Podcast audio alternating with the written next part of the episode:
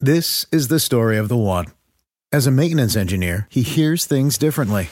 To the untrained ear, everything on his shop floor might sound fine, but he can hear gears grinding or a belt slipping. So he steps in to fix the problem at hand before it gets out of hand. And he knows Grainger's got the right product he needs to get the job done, which is music to his ears. Call, click grainger.com, or just stop by. Grainger, for the ones who get it done.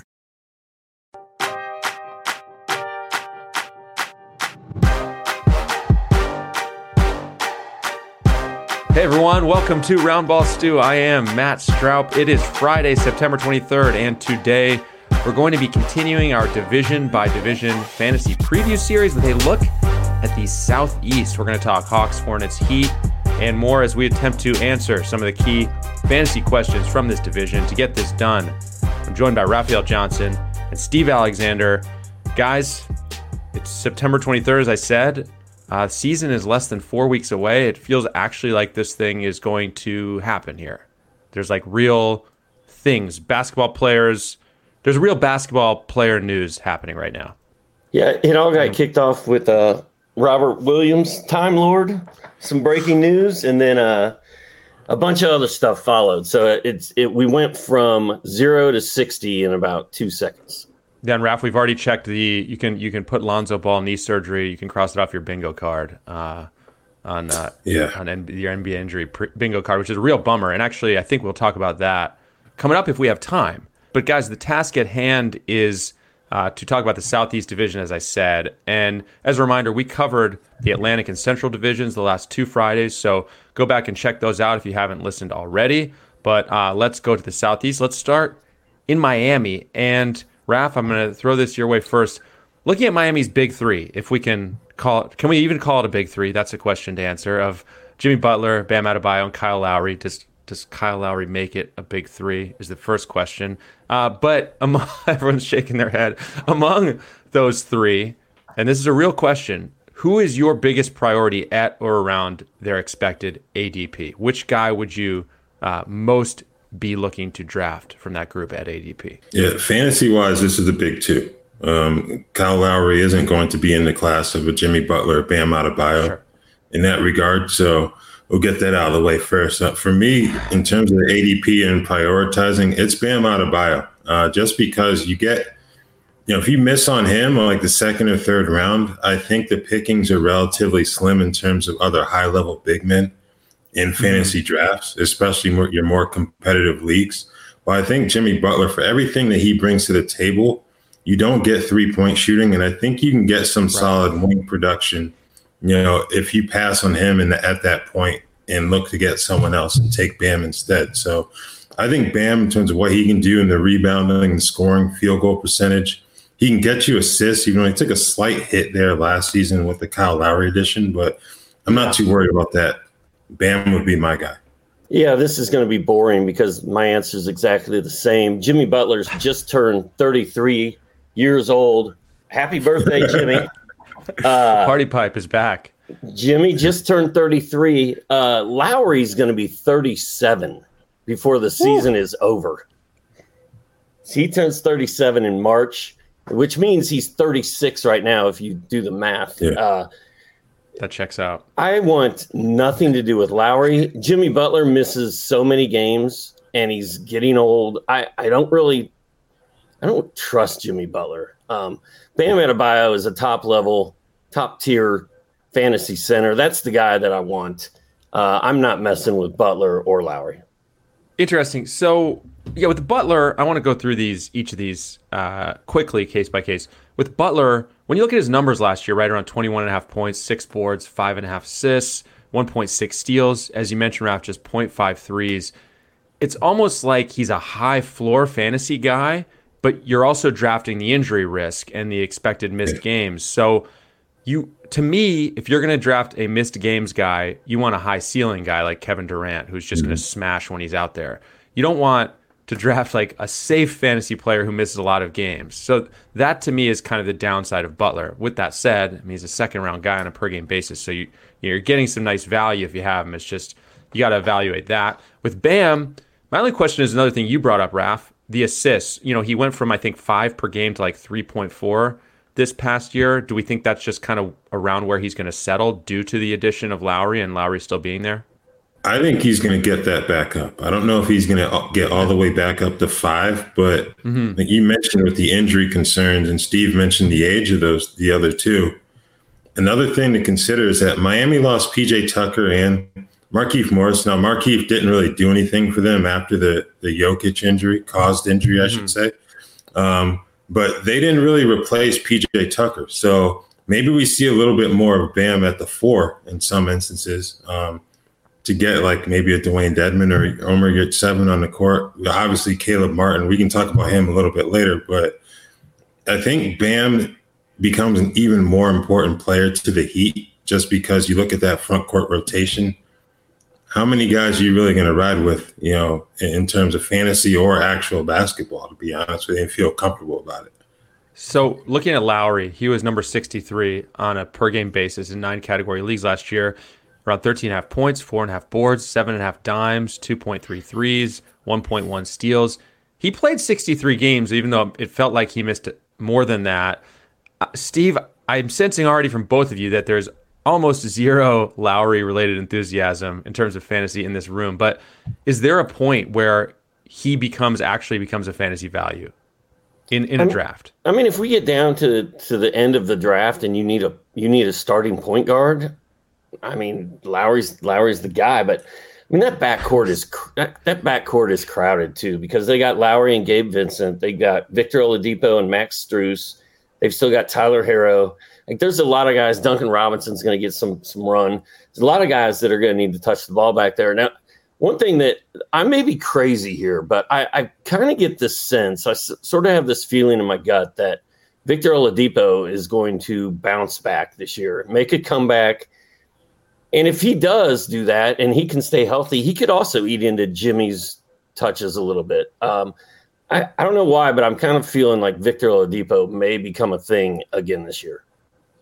Well, I definitely want to get to that in a little bit more detail in a second. But Raf, I don't, I don't think, as Steve said, Lowry is going to make it all the way to the end of drafts. But I do think there's yeah. a chance he falls past that 65 range where he finished last year. So is there a, a point for you in drafts, Raf? You need a point guard.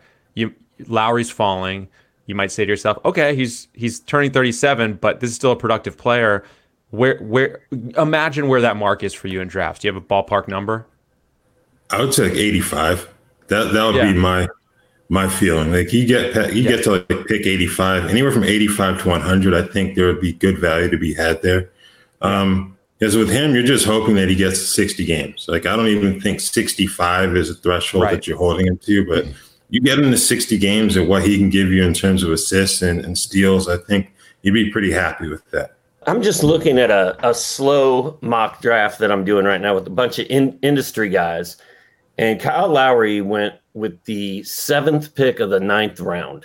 It's a 12 round draft, 12 teams. So that was 103?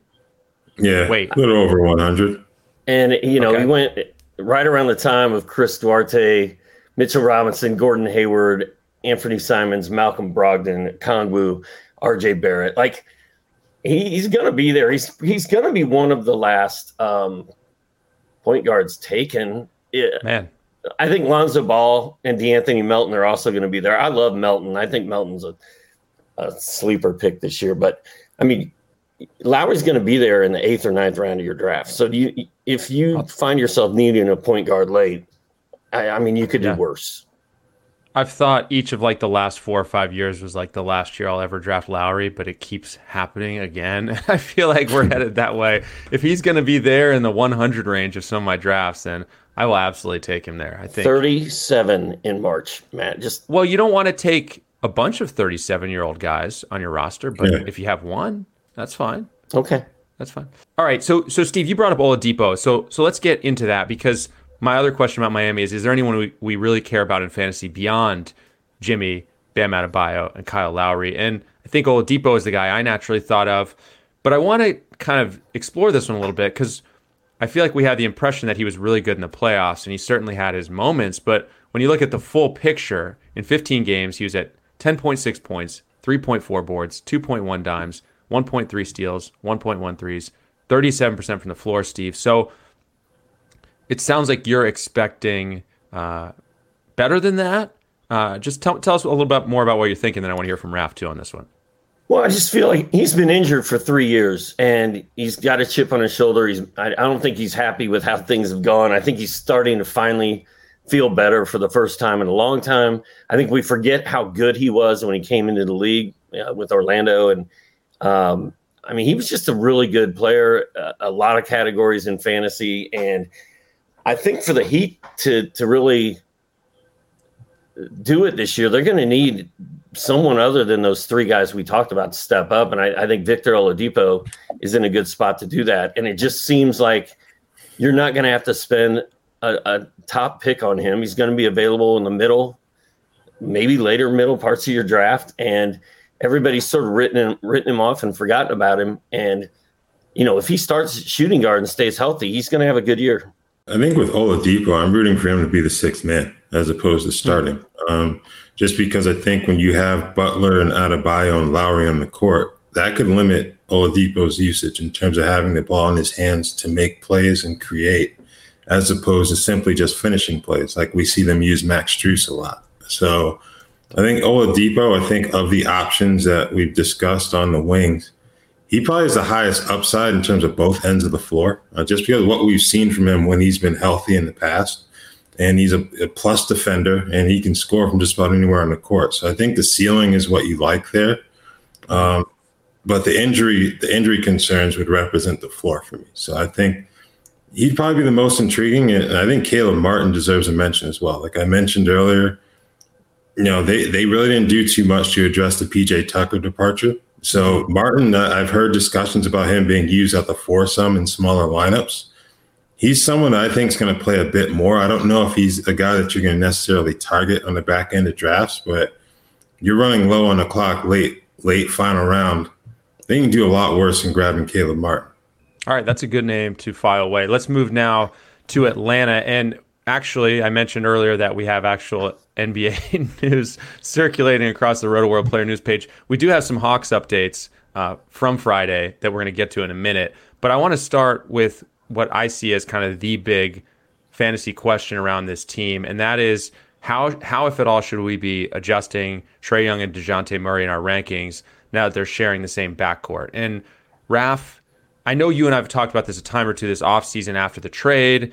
I think there are some concerns. I'm feeling that we should move both guys down a bit. Is it possible, though, that some managers are overreacting uh, to the kind of, in theory, negative fantasy impact? And it may not be as big as we think. I mean, is there a chance that these guys are not going to move down that much and we shouldn't adjust them that much? Yeah, I think the question is how much is overreacting? Like, how far are these guys dropping? Like, if you're talking right. about two or three rounds, that would be a massive overreaction. But right, you know, if you let them go, you get them like one round later than expected. That's okay. But the more that I think about it, I think they're going to be fine. Like whatever Murray loses offensively, he's capable of making up defensively. You know, he's got mm-hmm. a good build and, and he can jump passing lanes and the likes. Um, I think with Trae, in terms of nine cat, the one concern would be turnovers, but maybe being out there with another playmaker helps him keep that under control, so to speak. So yeah, now that I think about it, after we had a summer to kind of digest this and think things mm-hmm. through, I think they'll both be fine. Yeah, I'm still excited about both of them. Uh, in that draft I was talking about that is going yeah. on as we speak, Trae went 12th. He, he was the last okay. pick of round one. Uh, last year, I think he was going what, like 10th, 9th? So yeah, right, right in that range. Yeah. Fell a little bit, but that's also because uh, Ryan Canals has hyped uh, Tyrese Haliburton so hard. He's going like top six now, and that that's bumped everybody else at the end down a little bit. But Trae went 12th, and then Murray was the third pick of round two. Okay. Oh no, so that's incorrect. He was the tenth round, tenth pick of round two. So he went no, towards he the end tenth of, rounder. towards the end of round two, towards right before end. I took Ja Morant. Uh, round two. Got it. So I, I mean, Trae's going to go at the end of round one or the beginning of round two, and and I think Dejounte won't be on the board by round three in any draft. I, for one, as a Hawks fan, am excited to see these two guys out there together. I think Dejounte can play. play shooting guard. I think Trae can play shooting guard. I think they're having two ball handlers out there, as we saw in the playoffs. You know, when teams focus all their defensive energy on Trae, there's nobody else to to come get the ball and, and handle it. And that's why they got DeJounte Murray. They also did not get DeJounte Murray to not have him be a major factor. 13 triple doubles last year for DeJounte. Um, he's not going to have 13 triple doubles with this team, but he'll he'll flirt with them, you know, all the time. So I, I'm still pretty much all in on both guys. I did a little quick digging into teammates who have finished in the top 15 in fantasy of nine category leagues in recent years. Uh, this past year, we had Kevin Durant, Kyrie Irving on a per game basis, of course. We also had James Harden and Joel Embiid in the top 15. The prior year, Harden, Durant, and Kyrie were all top eight. The year before that, uh, Anthony Davis was second, LeBron was 16th, so you almost had it there. You also had Damian Lillard and Hassan Whiteside in the top 10. I mean, the point is, it's very feasible for two teammates to be in or around the top 15 in fantasy. Um, doesn't mean it will happen with these two, but I, I, don't think we should be thinking about it as impossible for two guys who have kind of been in that area already. Steve? And as we're about to talk about, the Hawks don't exactly have a big three. So, right. I mean, DeJounte and Trae, one of those guys is going to have the ball in their hands uh, all the time. So, right. Yeah, I, it just if, if there was a third guy, like if they had a Kevin Durant or a Jimmy Butler or you know some other guy that was going to have the ball a lot, I, I'd be more concerned about it. But I mean, these are the two stars of this team, so they're going to have right. the ball. I mean, what did Dejounte average last year? Twenty one, eight, and nine with two steals or something like that. I mean, even if we if we take a little hit off those numbers, I mean, if he's at like 18, 8, and seven with two steals, I mean, that's still a tremendously valuable fantasy guy. You know, that's a guy we're gonna love having on our rosters. So I do think it's possible we can overreact. And Steve, you mentioned this team doesn't really have a big three, so we're gonna go there next. Raf, uh, who is the hawk? Is there a hawk you're excited to target in drafts after Trae or Dejounte? Again, taking likely ADP into mind. I have a name, but I want to hear if either or both of you guys have a name. Well, I, I had a name as well, but now that he's not going to be healthy for the start of training camp, okay, I, I don't know. I, that would be Bogdan Bogdanovich. He's still uh-huh. dealing with some knee issues. He wouldn't be the third hawk off the board in drafts. I think John Collins would be that guy. Yeah. And maybe you you, look, you start talking about the centers, be it Clint Capela, Onyeka Okongwu. I've seen a Okongwu go pretty high in, in, some of the mocks that I've been in, like seventh, eighth round. That's a bit too much for me, but Bogdanovich is a guy that I like just because you got the Kevin Huerter trade. They got back Justin Holiday and Mo Harkless. Neither is like an elite offensive player. And you have DeAndre Hunter. We've seen flashes, but he can't stay healthy. You know, interesting to say that when you have Bogdanovich, who can't stay healthy himself. But I think as like the anchor of the second unit, Bogdanovich would be capable of giving you good fantasy value, but I don't think you yeah. can do that right now. Yeah, Matt, you used the word excited. Who who am I excited about drafting outside of the yeah, Trae? It's really uh, no one.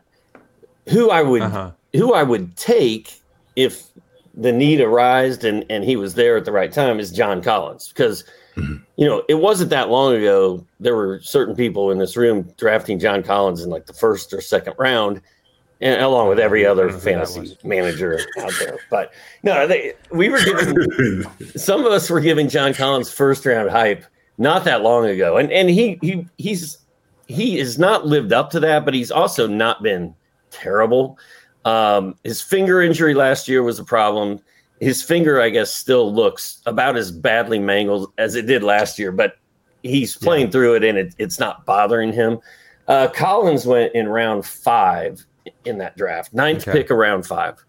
Um, You're, yeah. He went right in That's between CJ McCollum and Devin Vassell.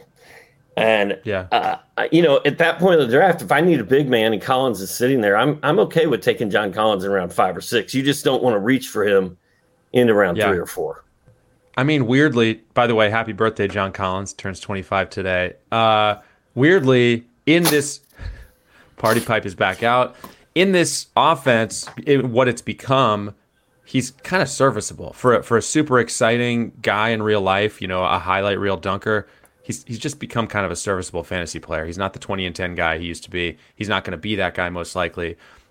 But he's fine around the fifth round, like you said. And as for Oh, go ahead, Steve. I got another thought, but go ahead. Well, uh, back to John Collins. I mean, we just got done saying that the, the Hawks need a third guy to step up. They need a if they're if yeah. they're going to have a big three, they need a third guy to step up. Now, if they had Dejounte Murray and Trae Young, as we know them right now, with John Collins two years ago, we would have said, "Oh, John, that's going to be the big three. Collins is going to go off." I, I'm not convinced we've seen Collins reach his ceiling yet. Hopefully, he spent this summer talking to people and and getting hyped up and and you know the Hawks organization has to be telling him, man, we need you to to ball out. Like you need to come out and get 18 and 10 every night. I don't know if he's capable of doing it, but the, he's at least got a chance to. So. And speaking of that finger, so this is via Brad Rowland on Twitter, and this is up on the uh, Rotoworld Player News page. Hawks GM Landry Fields said that uh, Collins's finger, which I don't know if you guys saw the pictures last year, but it was extremely enlarged. I think his right was it right ring finger, if I remember correctly. Anyways, uh, yeah, right ring finger. Landry Field said it looks quote crazy, but it's functional.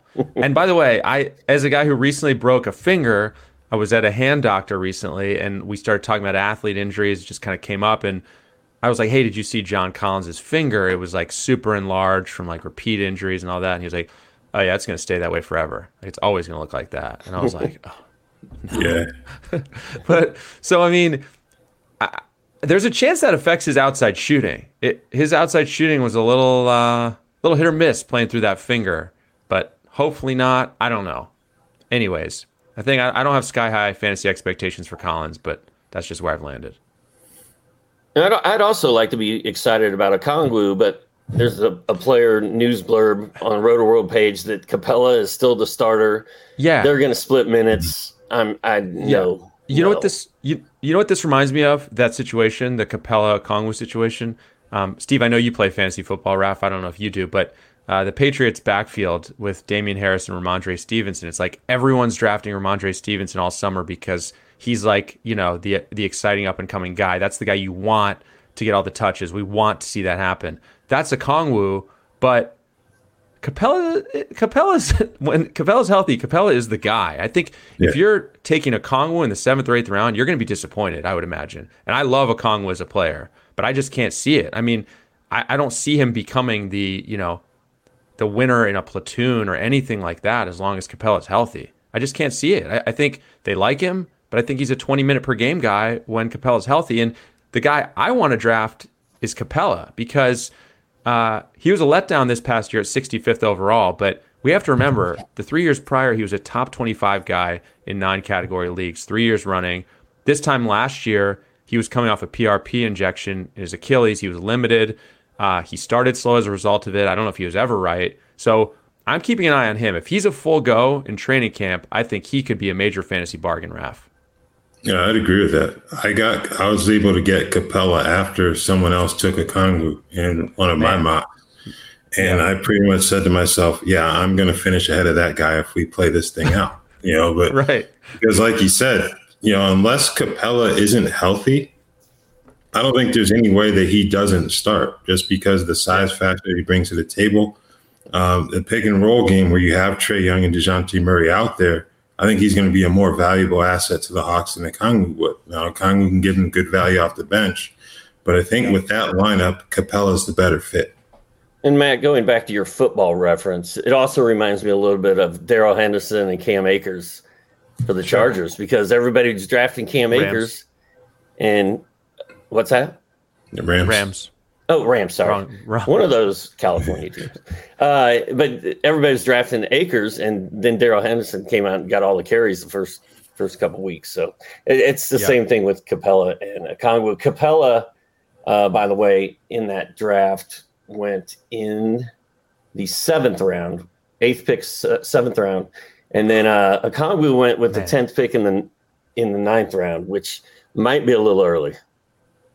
Capela, that that is a potential major bargain. Major yeah. bargain. Um, I love. Uh, I feel like Capela was undervalued in fantasy drafts all those years he was finishing top twenty-five, but it feels like it's going to mm-hmm. another level. Uh, early returns this year. And by the way, he's 20 years old. It's not like he's ancient, and he's the third highest play, highest paid player on the team this year for what that's worth. All right, moving to Charlotte because we could talk about the Hawks all day, but we can't do that. Uh, LaMelo Ball was 21st in nine category leagues this past season, finished around 20 points, just short of seven rebounds, seven half assists, 1.6 steals, 2.9 threes. Tremendously fun guy to have on fantasy rosters. Uh, Steve, will your guy LaMelo live up to first round fantasy billing this year? Is he going to be worth what we think requires a first round fantasy pick to get him?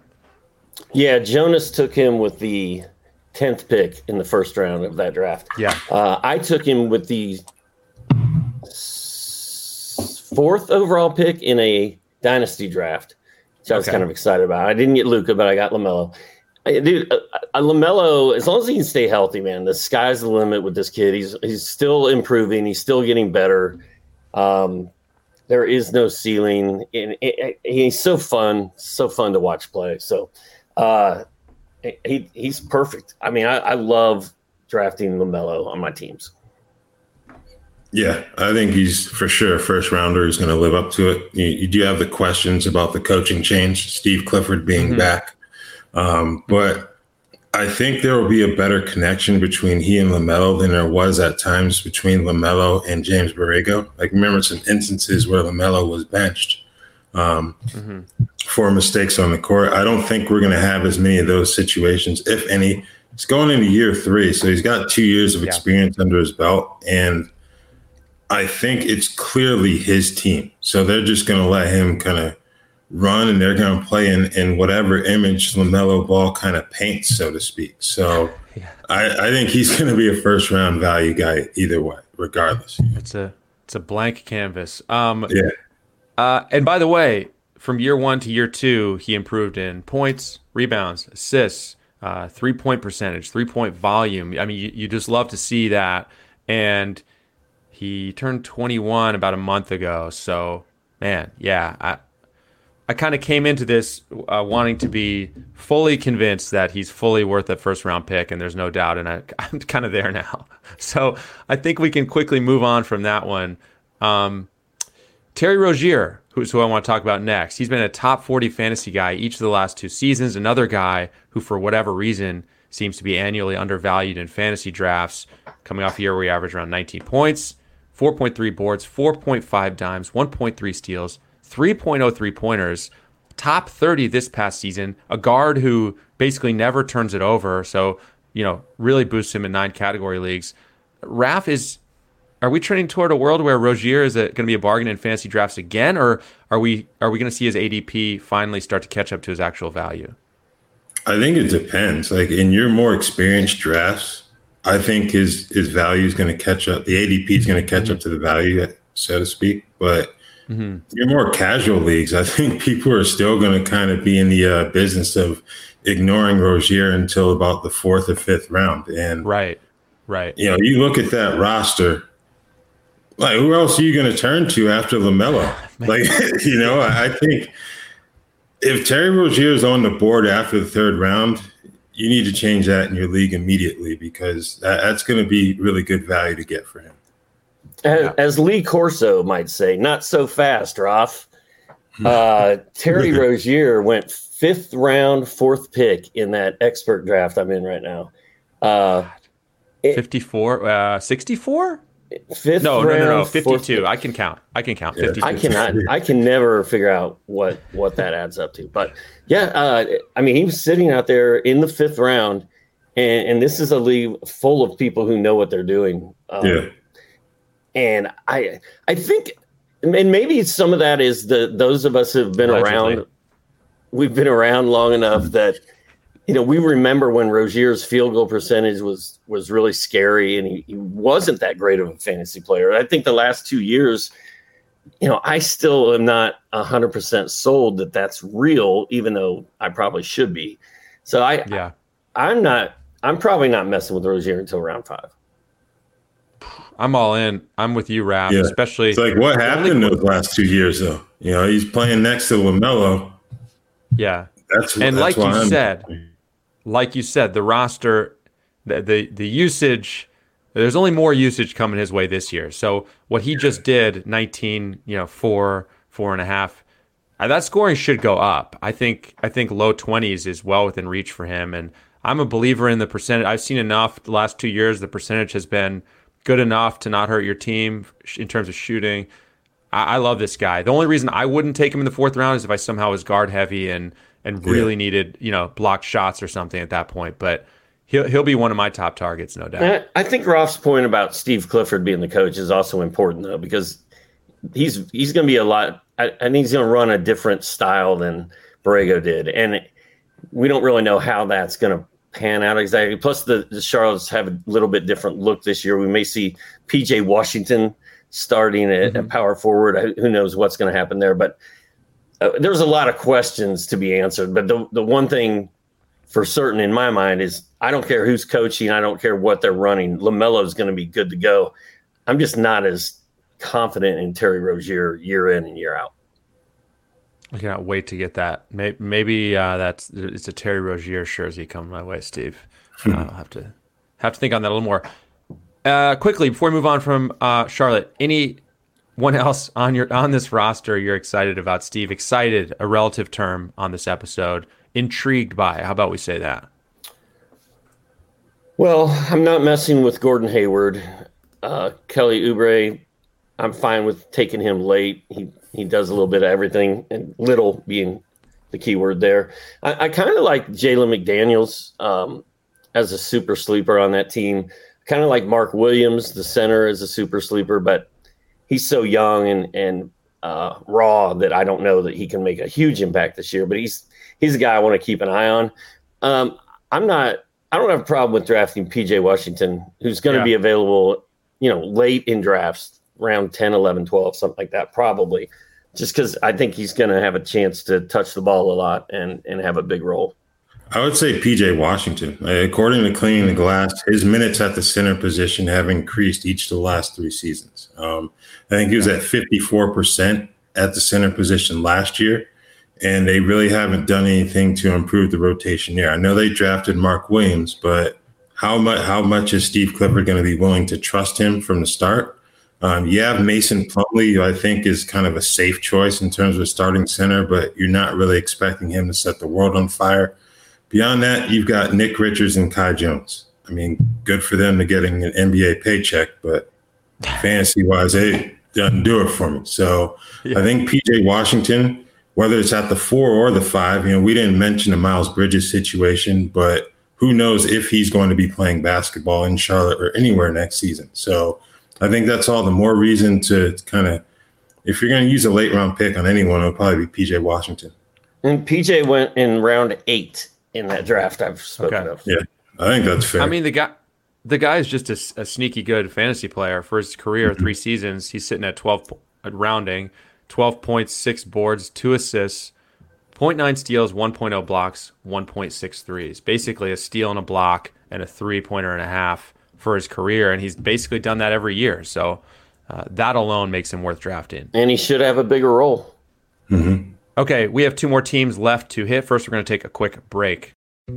Dietz and Watson's been making meats and cheeses the right way since forever. What's that mean? It means never cutting corners, ever. It means cooking, not processing. It means our Virginia brand ham that's cooked to perfection, then twice baked to layer the flavors. It takes more time, but you can taste the difference. We come to work every day to do it the right way, even if it's the hard way. Because if it's not right for us, it's not right for you. Dietz and Watson, it's a family thing since 1939. The longest field goal ever attempted is 76 yards. The longest field goal ever missed? Also 76 yards. Why bring this up? Because knowing your limits matters, both when you're kicking a field goal and when you gamble. Betting more than you're comfortable with is like trying a 70 yard field goal. It probably won't go well. So set a limit when you gamble and stick to it. Want more helpful tips like this? Go to keepitfunohio.com for games, quizzes, and lots of ways to keep your gambling from getting out of hand. Do you want a beautiful lawn? Enter TruGreen, the easiest way to get a great lawn. Just water and mow, and they'll do the rest. Weed control, fertilization, aeration, and more. TruGreen is the official lawn care treatment provider of the PGA Tour, and they have a verified best price, which guarantees you the lowest price with no compromise on quality. You do you. Let TruGreen do your lawn care. Visit trugreen.com, T R U G R E E N.com to get the best lawn at the best price with the best people. Guaranteed. Just a reminder if you don't have the NBC Sports Predictor app, go download it now. The contests are free and easy to play, and you have a shot to win thousands this weekend by predicting what will happen in college football, Major League Baseball, and the NASCAR circuit, and in Premier League. There's also $100,000 up for grabs by guessing the outcome between the 49ers and Broncos in our Sunday Night 7 contest. Next up, it is the Washington Wizards. We're going to start at the top with the biggest name on, th- on this roster, Bradley Beal, coming off a lost season. I don't think it's a stretch to say, where he only played 40 games and was a seventh round player on a per game basis when he was healthy. Raf, I believe we've talked about this one as well, but it's been a minute. Are you confident 29 year old Bradley Beal bounces back and gets back to providing us some early round magic?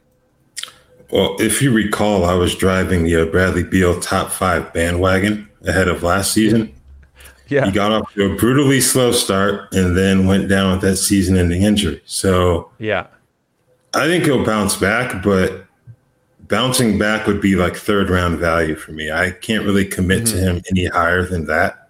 So I think mm-hmm. third round is where I would take him. He may be off the board in other, a lot of leagues before that, but I mm-hmm. wouldn't lose too much sleep if I didn't get him. So you're prepared to miss him uh, if that's yeah. what it takes you're gonna you'd prioritize I don't know a Dejounte Murray over Bradley Beal in the second round. Is that fair to say? That is definitely fair to say. Sir Steve, where are you on this Bradley Beal thing?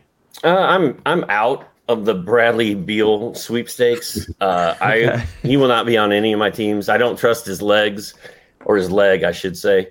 Um, the numbers you rattled off from last year, even when he was playing, it wasn't great. Um, in fact, he did so much damage uh, to fantasy managers last year that in this expert draft that I keep talking about, he was the ninth pick of round four. Wow. I can tell you what that is. That's 45th. Round four. So, yeah, I mean, and to me, if you can get Brad Beal in round four, even though I just said I wasn't going to do it, I mean, I think you probably should because he's got yeah. third round upside. He's got second round potential. Um, you know, if he's fully healthy and and and highly motivated. So I think I think if you can get Beal in, in round three or four, you're you're doing okay. I'm I'm just like like Ralph said, if I if I don't get him, I'm not I'm not really going to be sad about it. I'm nervous, but I'm going to have a hard time passing on him if he's there in the third round. I think, um, just given the potential ceiling. Uh, all right, looking at the rest of this roster, uh, Steve, this one's coming your way as well, and then Raf, we'll hear from you right after. Who would you most want in fantasy among Barton, Kuzma, Kristaps, Porzingis at ADP? The other, you know, secondary options on the Wizards. Who has your attention the most from that group? Anyone? You know, Will Barton coming off uh, injury fest. Um, sounds like he might start at small forward for them. Uh, Kyle Kuzma had a really exciting first half last year. I thought kind of surprising and, and fun. Um, Porzingis, you know, always hurt. I I don't really, I really don't want any of these guys. But I, I guess if I was going to get one late, I I might just take a late flyer on Will Barton. I I've put enough hope and effort into Kristaps Porzingis over the years that I just can't do it anymore. I, I just, I just can't. I'm, I'm done. But uh, you know, this will be the year he plays 75 games and goes nuts. So Barton, by the way, actually played 71 this past year after a few injury-plagued seasons. Oh, okay. Uh, Raf, which, got, which no, it's okay. He he did have an injury fest in, in recent years before that. Who who is it for you, Raf? I think Porzingis has the highest ceiling, but yeah. you know we talk so much about the 65 game threshold. He's played 55 or more just once since his second NBA season, and that was the year he played 57 games.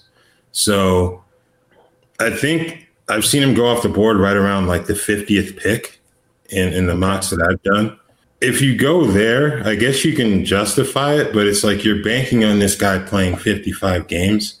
And I don't know if that's enough if you're going to take someone like that fourth, fifth round area. So I think Barton as a late round pick is intriguing just because of what he can potentially bring, you know, as a shooter, as a slasher, and maybe some steals as well.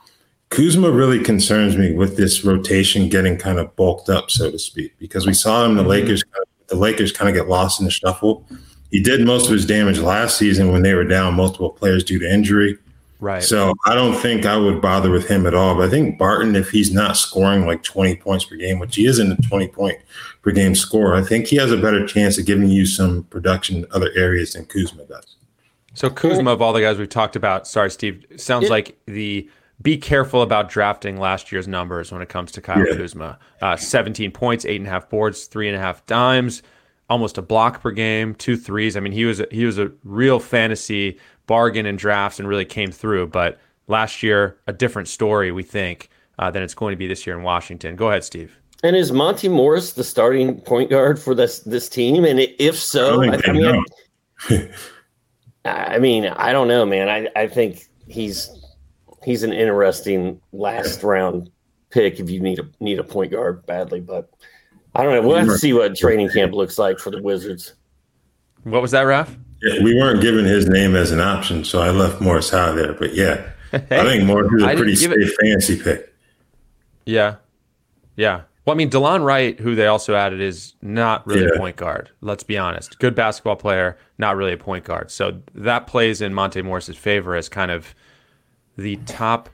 Dude, it's not quite as crowded there at point guard at all anymore, right? I haven't double checked the depth chart yeah. in a minute.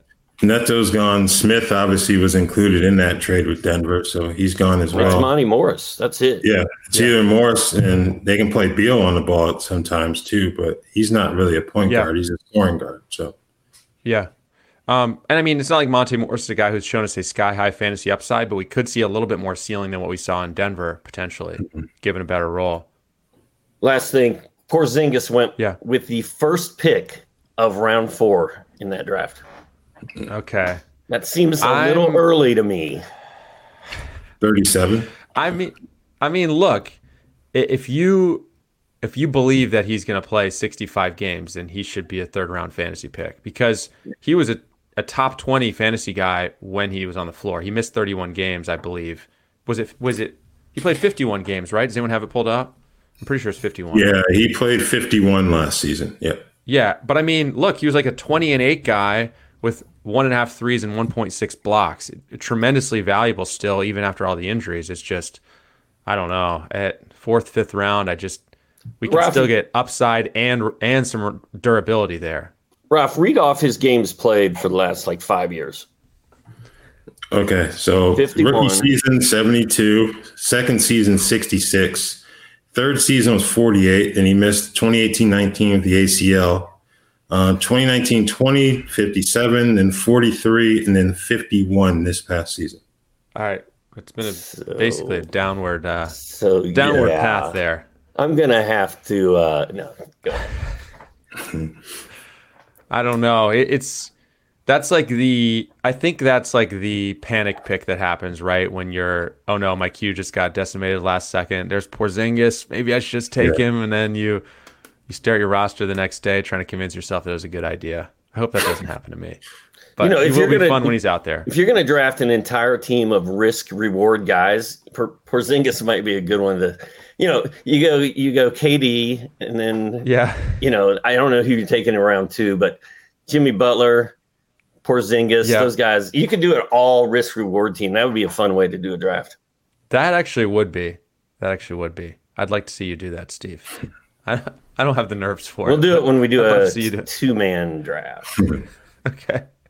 Perfect. Uh, last team we're going to hit in this division because it is the last team in this division is the Orlando Magic, and I want to start with uh, uh, the the area of this roster I can't help but zero in on when I look at it when I look at the depth chart. It's the front court. Uh, Steve, first your thoughts, then coming your way, Raf. How do we think this shakes out between Paolo Banchero, Wendell Carter Jr., Mo Bamba, uh, this guy named Jonathan Isaac, who used to be a wildly intriguing fantasy guy, etc. I haven't even mentioned Chuma Okeke.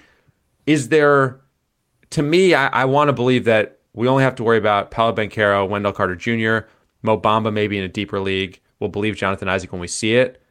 But is that a realistic way to think of it? And Raf is gone. Uh, he'll be back. He's probably yelling at his lawn his lawn guys. Um, yeah, I, I tell you, um, I, I, feel like a lot of people are high on Mo Bamba. Like, I didn't have him ranked in my top 200, and guys are like, "Hey, you forgot Mo Bamba." I'm like, "No, I, I did it on purpose." um, I didn't forget him, but with Wendell Carter Jr. there, um, like you mentioned, Paolo is there now. Okeke, I, I just, I don't know. Mo Bamba, is going to have like six incredible games this season where there's like four blocks and five threes and 20 points and 12 boards. And you're going to be like, oh man, I, I missed out on Mo Bamba. But there's going to be a lot of games where there's nothing close to that. So I'm just not. I'm not on the Mo Bamba bandwagon, Matt. You know, I've seen, I've posted a, or retweeted a five second video of John Isaac going off uh, in a gym against some kids, and you know, that's enough to convince me that he's good to go for the entire. No, I'm, I'm just kidding. I, I, I still don't know what John Isaac is going to do, but man, I know he's sitting there in like the ninth round of drafts, and you know, we talk about a risk reward guy. He's another one. Uh, but with Paolo yeah. There, I, even if Isaac comes back and plays well, he's he doesn't have a clear path to to huge minutes. Yeah, outside of Banchero and, and Carter Jr., I really don't feel good about this rotation at all. Just because there's so many rolls of the dice. Like Bamba, you can potentially get like top 50, top 60, 60 value from him, but how much is he going to play? And, you know, mm-hmm. not just the injuries, but also the minutes, like the available minutes there. Okeke's a non-starter for me. I, I wouldn't even touch him in like the final round mm-hmm. of a mm-hmm. draft. I don't really think there's going to be enough there. Isaac's a wild card. He hasn't played competitive basketball against NBA competition since July 2020 in the bubble uh, when he suffered the ACL tear. And overall, like this, I don't know what happens in their like medical department down there, but there seem to be a lot of injuries. So, yeah. like, this is the complete opposite of what we saw, say, like the Phoenix Suns when it, like Steve Nash was in his heyday. It's like guys go there and kind of get rejuvenated I don't know what's going on down there, but it's like guys just get hurt, and then we don't see them for like nine to twelve months, or three. They get hurt again. Yeah, exactly. So, yeah, I think Banchero is the guy that you draft just because of his overall skill set and what it can do for an offense that was absolutely terrible last season. And Carter Jr. is relatively safe, but beyond that, I let those guys be someone else's problem. That makes sense. I think Mo Bamba has a case for net solid value, almost like yeah. better roto value than head to head because I think he mm-hmm. is going to be such a roller coaster, like Steve said. I do I do think even in limited time he can do some damage though. So in a deeper league, I think he might be on my radar just as a, an easy source of blocks. But the other guy I really want to focus on is Franz Wagner, who was basically a top 100 guy as a rookie in nine category leagues. He played 79 games, but when you look at the stat line, Raf, it was more serviceable than anything else. I mean, we're around 15 points, four and a half boards, three assists, a steal, 0.4 blocks, 1.2 threes. Yes, good percentages and low turnovers, but I mean, that's more of a stat line that wouldn't hurt you, but also just doesn't jump out at you. Do you think Wagner has a case for more ceiling this year, and and will he be a priority for you in drafts? I think he will be. Like the early ADP I've seen of him, 97, which I think is way too low. Wow. Yeah, that that's right? way too low for him. Yes. Um, he played extremely well for Germany at Eurobasket, won a bronze medal. Um, I, I, think in the past I've compared him to a guy like a Mikal Bridges, where his value to a team, like he may not go as high as he should, just because you get good consistent value. You don't really get any numbers that truly jump off the page. So I think for me, like if I can get him in like the sixth or even seventh round, I think I would be pretty pleased with that. Um, even with the logjam in Orlando, I, am really high on this guy. And with the loss of Gary Harris for the time being, that team's going to need shooting. Like they ranked 11th in three point attempts per game last season, but 28th in percentage. So they had a lot of guys taking shots they had no business taking because they couldn't shoot very well. But he was a guy who was a decent three point shooter. And I think he's only going to get better in time. So I'm really excited about Franz in Orlando. Yeah, it's interesting. Uh, Jonas ended up with both Franz Wagner and Paolo Banchero in that draft. He got Franz in round six with pick three. He got Banchero in round seven with pick 10. So mm-hmm. I think Jonas is really high on, on Franz Wagner, um, much higher on him than I am. I, am I'm, I'm not going to lie. Uh, I kind of slept on Franz last year. I'm probably sleeping on Franz this year there's just other guys. You know, I sure I have a I have a long list of my guys, and if you're not on that list, you're not on my team. And uh, Franz is not on that list. Lord, I if you're 97th ADP, man. Yeah, that's I, that's a joke. That, yeah, I, this is a guy who I think could easily, you know, vault into the top 75 without without too much effort. Again, I don't know that he's going to have just an incredible, like mind blowing stat line or anything, but if the floor is what we saw last year of 15 points, four and a half boards, three assists, I mean, those go up a little bit. And you're already talking, I mean, what if he gets to three and a half, four assists? That right there, it's like, wow, this guy is a guy I need to have on my roster, especially if I can get him there. So uh, I'm talked into that one. Uh, meanwhile, uh, you know it's good to see some people in the chat here. It feels like the uh, the season's getting closer. BT Photo wanted to know about this Orlando point guard situation, Steve. Um, we got a little Cole Anthony, Markelle Fultz situation here. Uh, can we sort this one out? Or is this going to be a soul crushing fantasy platoon? Uh, what are our thoughts? Soul crushing fantasy platoon, Matt. Um, thank you for, for, coining that for me so I didn't have to come up with something on my own. Um, I just think it's a timeshare I think it's going to be an even timeshare. I think they're both going to play a lot. I love, I love Cole Anthony as the only point guard. Like if Cole Anthony was in Washington for the Wizards, like I'd be so fired up for him right now. But you know, Fultz is going to play. Anthony's going to play. They're both going to be worth drafting and having in fantasy, but they're they're both going to cancel each other out quite a bit. And and don't forget about Jalen Suggs, who yeah will probably play right. shooting guard more than he'll play point guard, but he can handle the ball too. So it it kind of looks like a three headed monster to me. And plus, it's Orlando, man. And I mean, what is Orlando doing? Like, when was the last time they put a like good team out on the floor? I don't, I don't know. And I, uh, so I, I just have a lot of trust issues with the Magic.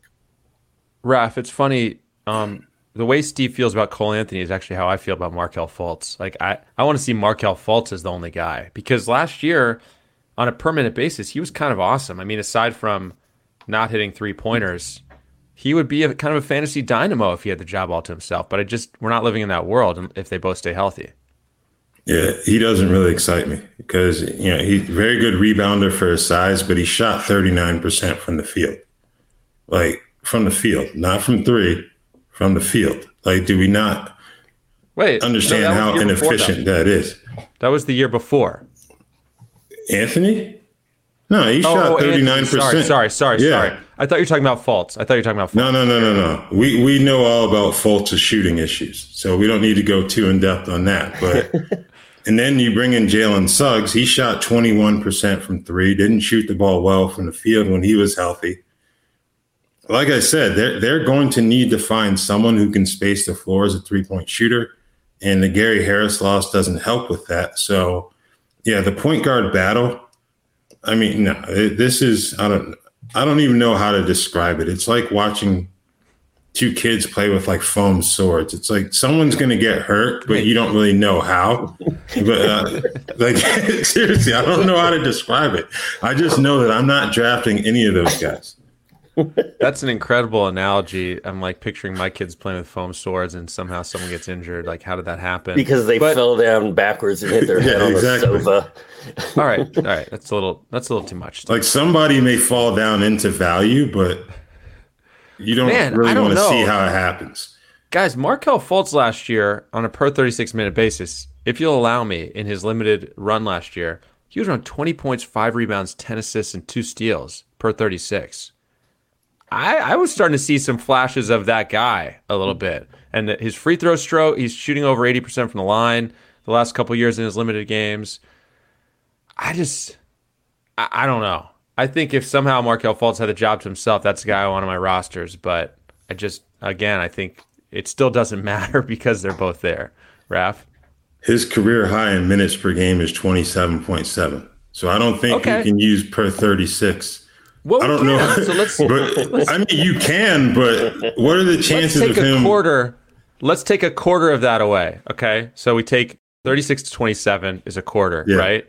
So 15 points, uh, th- three and of uh, 3.7, 3.8 boards, three quarters of 10 is seven and a half assists, and 1.5 steals. Sign me up. I'm just saying, there's something in there. All right. he's, he's been a bust. There's something in there. He's it's not the right situation, but if it was the right situation, I think that would be a guy to run and add off the waiver wire. That's all I'm saying. I sincerely hope that you're right, but uh, BT Photo has reached out to the Magic and suggested that they uh, their free promo for opening night be foam swords. I love that. Yeah, that's really. Or they could do it. They could do like a double bobblehead with uh, Cole Anthony and Markelle Fultz, and instead of the bobblehead bobbing, you you flip their arms yeah. and their their there swords start shaking. Yeah, we don't we don't uh, like we don't make T-shirts from this show like based on things people have said, but that would be a good one. Like Cole Anthony and Markelle Fultz with foam swords. Someone's gonna get hurt. We don't know how. Someone's gonna get hurt. Dude, we should start a T-shirt line. We can do foam swords, Chetty pill, two man draft. Yep. Yeah. Agreed. It'd be, it'd be, a hit. Let's, uh, all right. Jersey. Well, let's side channel this, Steve. We'll Jersey Stephen Raff will side channel this. We'll see if we can all right. funnel all these profits to ourselves. All right, a few quick hitters. It, we're already 50 something minutes into this, so we need to go. So I just want super quick hitting thoughts on these non Southeast Division topics. Okay. Lonzo Ball had knee surgery, It's reportedly reevaluated four to six weeks. We're terrified into fully not drafting him at this point, or end of draft, you take a flyer. Yes or no, Raf? End of draft in a deep league. That's it. Steve? Same. And I'm, I'm very curious about uh, where Alex Caruso is going to fall in this whole thing now. Yeah. Uh, Time Lord Robert Williams has had knee surgery. He's reportedly out four to six weeks. I think that's reportedly out, not reportedly reevaluated. So he, I, we, are probably a little more optimistic there. But Raf, how much does this affect your plans to draft him, if at all? I think he drops towards 100 uh, for me in drafts. I think it boosts up Al Horford though, just because they really don't have too many proven options with the Time uh-huh. Lord out. So, well, I've already uh, gotten the Time Lord in like three drafts. So, and one of those is a real league, but it's a, it's also a dynasty league. But uh, I think I have enough Time Lord on my team right now that I will probably not be drafting him anymore. I'm not as scared as everybody else is. I mean, I think he's going to miss the first 10 to 12 games and then he'll be back. If he's fallen in the middle rounds, I think I'm I'm going to take a flyer. It just that's a difference making shot blocker. Raf, you're looking at me like like I should I am you know, you're you're more worried. I just think the medical history is is a bit too extensive to assume that once he returns, he's going to be able to avoid any other major issues because you have to think there's going to be some load management that comes into play as well. Yeah, that's fair. Just the, the blocks are so hard to find, and he's so fun. Yeah. But what was he? All like right, 15, I'll move him down. Fifteen last year. Yeah, like wasn't he like a good fantasy player? And you yeah. know, cleanup. It, I think Woj reported as a cleanup procedure, so may not have been too extensive, but but fair enough. I'll I'll exercise the appropriate caution. Bojan Bogdanovic traded to the Pistons for Kelly Olynyk and Saben Lee. Doesn't matter in fantasy at all for anyone on either team. Raf? Houston Rockets, yes? Kelly Olynyk is back, man. Oh. Look at the center position in Utah. You've got him. You've got Udoka Azubuike, who suffered two major ankle injuries in his first two seasons. Really didn't get the chance to prove much when he was healthy. And the first round pick in Walker Kessler. So the door is open for Olynyk to step forward. And I guess Lauri Markkanen gets another boost too. I too am excited about Kelly Olynyk, Roth, er, because uh, an NBA scout, a current NBA scout who I'm friends with, asked me if I wrote the Kelly Olynyk blurb on Rotoworld, and I was like, no. He said, "Well, I hmm. disagree with it." He said, "I don't, I don't think it's going to be Kessler that's starting. I think it's going to be Kelly Olynyk, yeah. and I think the Jazz can tank just as easily with Kelly Olynyk as mm-hmm. their center as they can with Walker Kessler as their center. So I, I do think um, Kelly Olynyk suddenly becomes a very intriguing fantasy player. It's it's also that's crushing because I mean, great for Kelly Olynyk. Kind of bummed about Walker Kessler because I was excited about him. That that's my final thought. I think there. you still take Kessler, but okay, Olynyk gets the he's the one who receives the biggest boost here. Okay, just don't just, let me just don't let me make his salary too high in in Jared Johnson's annual salary draft like I did last year. No, no, no over, no over Kelly Olynyk spending for me this year. And who does Bogdanovic hurt on Detroit? Is it Saddiq Bey? Is it Marvin Bagley? Is it both of them? I think it's Bagley and Livers. Isaiah Livers yeah. was the guy they talked about potentially starting. Um, right. You have Bey and Bogdanovic out there. That gives them some much needed shooting at the forward positions as starters. So I think Bogdanovic pretty much be what he was in Utah, personally. I was fired up about Livers too. Mm-hmm. Uh, that was fun. What lasted? Last point here. Uh, Shai Gilgeous-Alexander is already injured. He has a grade two left MCL sprain, reevaluated in two weeks. I mean, we already were wary of OKC just given the shutdown potential. Does this does this preseason injury change things or, or make you even more nervous than you were before, Raf? Um, with SGA, yes, but I think it makes me even more all in, so to speak, on Josh Giddey. So. Hmm. Interesting. Steve. Interesting. Uh, I'm all out on Shai. Like like Jonas tweeted, Shai Shai Gilgeous-Alexander's been watching a lot of Victor Wembanyama tape. Like they're already tanking, and it's it's September. So uh, no, I mean he's probably got a legitimate injury. I'm just kidding around, but you yeah. know the the writing's on the wall. Josh Giddey's going to be shut down early. I'm I'm kind of staying away from him. Unlike Raf, I mean I think till January, Giddey's going to be awesome. But then after that, I don't know what's going to happen. I think guys like Lu Dort, Darius Bazley, and my guy Poku are going to be the guys that the Thunder are not afraid to run out there a ton of minutes all year. All right. That is going to do it for us on this episode. Don't forget to subscribe to the show on Apple Podcasts, on Spotify, wherever you listen. Take a minute to rate and review us as well. We'll be back next week as our division by division previews continue. We'll be hitting the Western Conference starting next week. And uh, yeah, keep it tuned to the Rotoworld Player news page as more and more news comes out. I want to say thanks to everyone for listening and watching live. Steve, Raf, thanks to you guys. Enjoy your weekend. Talk to you soon. Thank you. Thanks, guys.